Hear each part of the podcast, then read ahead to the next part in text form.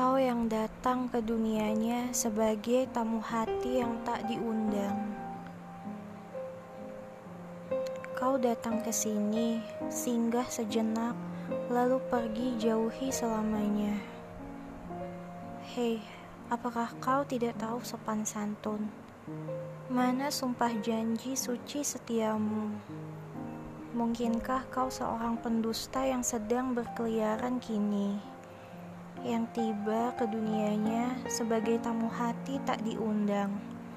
Sungguh mengenaskan di tengah ombak yang berdesir keras, kau masih tetap saja laksana pecundang kehidupan. Pecundang yang malang.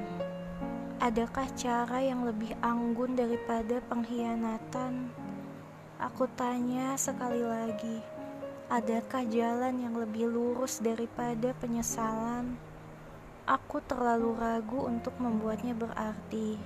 Bahkan pada kasih yang nyata pun kau masih dapat mengelak. Lantas, dari mana lagi kau mampu menemukan cinta sejati? Jiwa yang mendamba kau tolak mentah-mentah, kau usir tanpa ampun. Duhai cerita, apakah kau telah kehilangan cita cerita terbaikmu? Ayo jawab. Jangan menambah kegusaranku. Mengapa kau kembali lagi? Bukankah kau telah menemukan takdirmu yang baru? Dapatkah segalanya yang telah hancur utuh sempurna seperti sedia kala?